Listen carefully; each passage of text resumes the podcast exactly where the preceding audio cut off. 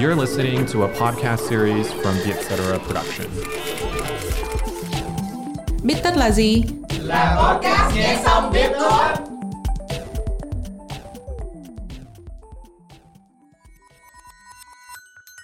Bích tất tâm lý là nơi chúng mình biến những nghiên cứu hắc não thành kiến thức dễ tiêu.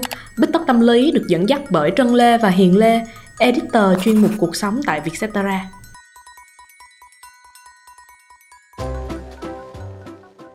Trân ơi, chị hỏi này, em đã bao giờ đi làm quân sư quạt mo cho các cặp đôi chưa? Em là chùm luôn á chị. Bao nhiêu người bạn của em á, có người yêu á là bấy nhiêu lần á em làm chuyên gia tư vấn tâm lý tình cảm cho tụi nó. Mà có khi á bạn em còn quên mất luôn là nó đã từng đi qua bao nhiêu đời người yêu luôn. Nhưng mà em thì nhớ, tại đời nào nó cũng bắt em nghe quá trời quá đất mà. Chị cũng thế luôn. Mà khổ lắm ạ, tại vì nếu bảo là chị kinh nghiệm đầy mình thì không nói làm gì nhưng mà đằng này tình duyên của chị thì cũng có nhiều nhận gì đâu. Thế mà lần nào mọi người cãi nhau hay là thất tình thì cũng lôi chị ra hết. Em nghĩ một phần là do chị biết cách lắng nghe á. Mà không phải chỉ mỗi chị với em đâu. Hồi lâu á em thấy một cái meme ở trên nai gác là tại sao á mọi người cứ phải nhờ những người không có tình yêu đi tư vấn tình yêu vậy? Cái xong ở dưới á, là một loạt những cái comment đồng cảm thì lúc đó em mới ngộ ra là cái việc mà mình trở thành quân sư tình yêu bất đắc dĩ á, là một cái hiện tượng toàn cầu. Mà này là em để ý thôi nha là những người độc thân á, là hay lãnh cái kiếp quân sư này lắm. Có một lần chị đọc tài liệu mới phát hiện ra có một hiện tượng gọi là nghịch lý Solomon. Thì đại khái hiện tượng này nó xảy ra khi mà mình có thể giải quyết thấu đáo vấn đề của người khác. Nhưng mà nếu cái vấn đề đấy xảy ra với chính mình á là mình bế tắc luôn. Solomon em nghe giống như tên của một vị hoàng đế nào đó đúng không chị? Ừ đúng rồi. Nghịch lý này đặt tên theo vua Solomon là hoàng đế thứ ba của vương quốc Israel cổ mà. Thì ông được tôn thờ và ngưỡng mộ bởi vì có trí tuệ hơn người và ông cũng có rất là nhiều lời khuyên thông thái cho những vấn đề của thiên hạ. Nhưng mà chính ông cũng lại vướng vào những cái ham muốn về tiền bạc, sắc dục và không dạy bảo được con trai độc nhất của mình nữa. Ở Việt Nam thì nghịch lý này tương đương với câu thành ngữ dao sắc không gọt được chuôi này. À, em cũng biết một cái câu thành ngữ khác á, ở Việt Nam nói về cái hiện tượng này. Đó chính là mẹ là giáo viên thì con đốt sách.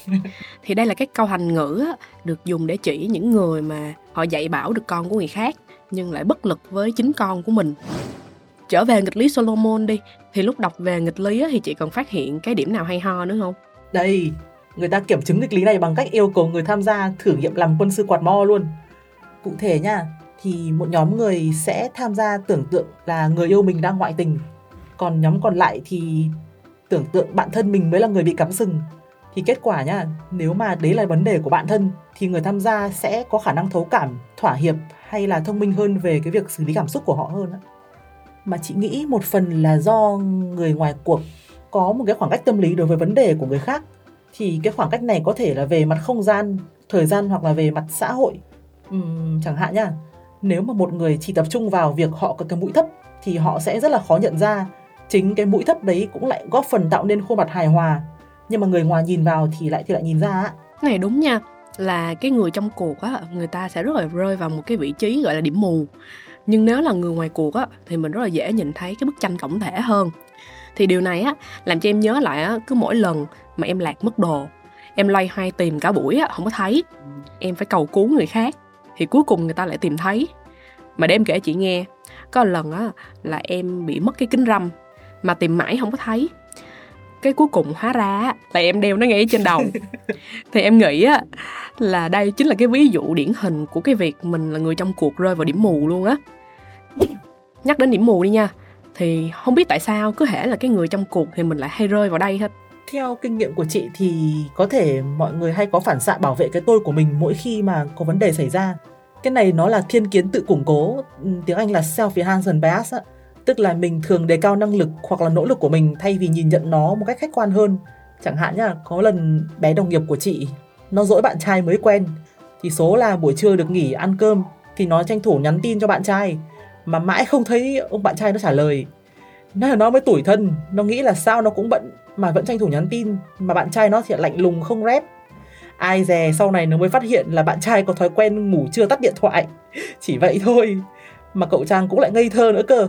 Tỉnh dậy thì vẫn trả lời bình thường thôi cũng đâu có giải thích gì đâu.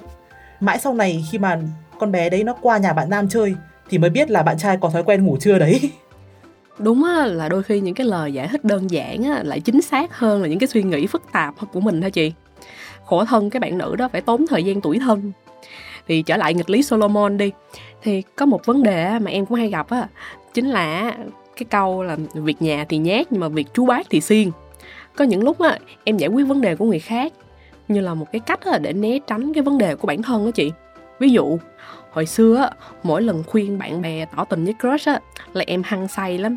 Bao nhiêu câu sách vở đạo lý á, là em đem ra em dùng hết. Thà nói ra không được thì thôi. Chứ còn hơn để sau này á mình thấy người ta tay trong tay với người khác thì mình lại hối hận. Nhưng mà em nói thiệt cái chị á là em chưa bao giờ tỏ tình với crush hết trơn á. Ừ đôi khi là lời khuyên mình dành cho người khác thì cũng là lời khuyên dành cho chính mình mà. Nhưng bởi vì nỗi sợ đối diện và khắc phục hậu quả thì mình mới không dám thực hiện những giải pháp đấy. Như chị có mấy lúc bí ý tưởng thì ngồi vật vã cả buổi, thì chị lại đi nghĩ ý tưởng dùng người khác. Lúc mà muộn deadline thì chị cũng tự an ủi mình là thôi thì ít nhất cũng giúp được ai đó. Chứ thật ra là chị cũng ngồi thêm nữa cũng chưa chắc đã nghĩ ra được cái idea nào khác. Nhưng mà cuộc sống có qua có lại mà em. Chính những lúc như vậy thì chị lại được đồng nghiệp cứu nguy. Em thấy á, thật ra nha, nghịch lý solomon nó là một cách rất là hay trong cái việc mà giúp mình giải quyết cái vấn đề của chính mình. Có một cái lời khuyên á, nếu bạn rơi vào một cái vấn đề nào đó, thì bạn hãy tưởng tượng á, cái người gặp vấn đề là bạn thân của mình. Thì lúc này á, bạn sẽ đưa ra cái lời khuyên gì cho cái người bạn thân đó? Thì à, cá nhân của em á, rất là tâm đắc cái câu nói này. Thì một phần nha, thì bản thân thường là người hay nghe mình càm ràm, nên là sẽ có một cái nhìn toàn cảnh về vấn đề của mình.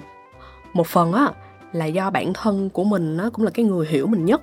Và cuối cùng á, bản thân thường sẽ là người thật lòng muốn tốt cho mình. Thì em nghĩ đó là lý do mà mọi người hay tin tưởng xin lời khuyên từ bản thân như là cái trường hợp quân sư quạt mo nãy giờ em với chị mới nói á. Thì đây là cách mà em áp dụng nghịch lý solomon, là mỗi khi em gặp vấn đề thì em sẽ tưởng tượng như là bản thân của em mới là cái người gặp vấn đề và trên tinh thần em là cái người bạn tốt đó thì em sẽ đưa ra lời khuyên gì còn một góc nhìn thứ ba mà chị thấy cũng hiệu quả. Đấy là mình đứng ở vị trí tương lai nhìn lại quá khứ. Vì thực ra có những chuyện em con nó là lớn lao tại thời điểm này, nhưng mà chỉ sau một thời gian nhìn lại thì em sẽ thấy nó chẳng là gì cả. Và cái lời khuyên chuyện gì rồi cũng sẽ qua. Thực ra nó là góc nhìn ở tương lai ấy chứ. Vì thông thường chị cũng hay áp dụng cách này mỗi khi bản thân có chuyện buồn, hoặc là khi bản thân chị có một mục tiêu nào đấy ví dụ như chị đang lướt shopee xong rồi chị thấy cái đồ gì đấy hay hay, chị định chốt đơn đi. Nhưng mà mục tiêu cuối năm của chị lại là đi du lịch. Thì những lúc này chị lại hay tưởng tượng là cảnh mình đang vi vu ở nước ngoài. Nhờ thế nên là chị tránh được những lần mà vung tay quá chán ạ hoặc là em cũng có thể trao đổi với mentor của mình. Có thể là bố hoặc là mẹ hoặc là anh chị bạn bè ạ bởi vì khi mà chịu tác động của nghịch lý Solomon, thì khi mà đứng nhìn vấn đề ở góc nhìn người thứ ba thì chính những người mentor đấy cũng sẽ giúp em nhìn nhận vấn đề một cách khách quan hơn. Hy vọng là những cái lời chia sẻ của chị Hiền và mình sẽ phần nào lý giải được cho các bạn cái hiện tượng mà tụi mình giỏi cái chuyện người nhưng mà rất là dở cái chuyện của mình, mà ai trong cuộc sống cũng sẽ hay gặp. Và từ đó giúp cho mọi người ứng dụng được nghịch lý Solomon vào việc giải quyết những cái vấn đề của bản thân. Cảm ơn các bạn đã lắng nghe podcast Bích tóc Tâm Lý. Nếu bạn cũng là một cái người từng áp dụng nghịch lý Solomon và có một cái câu chuyện hay nào muốn chia sẻ với tụi mình, hãy gửi email về cho hòm thư bích tất a com để góp ý cho chúng mình nhé. Hẹn gặp lại các bạn vào podcast tuần sau.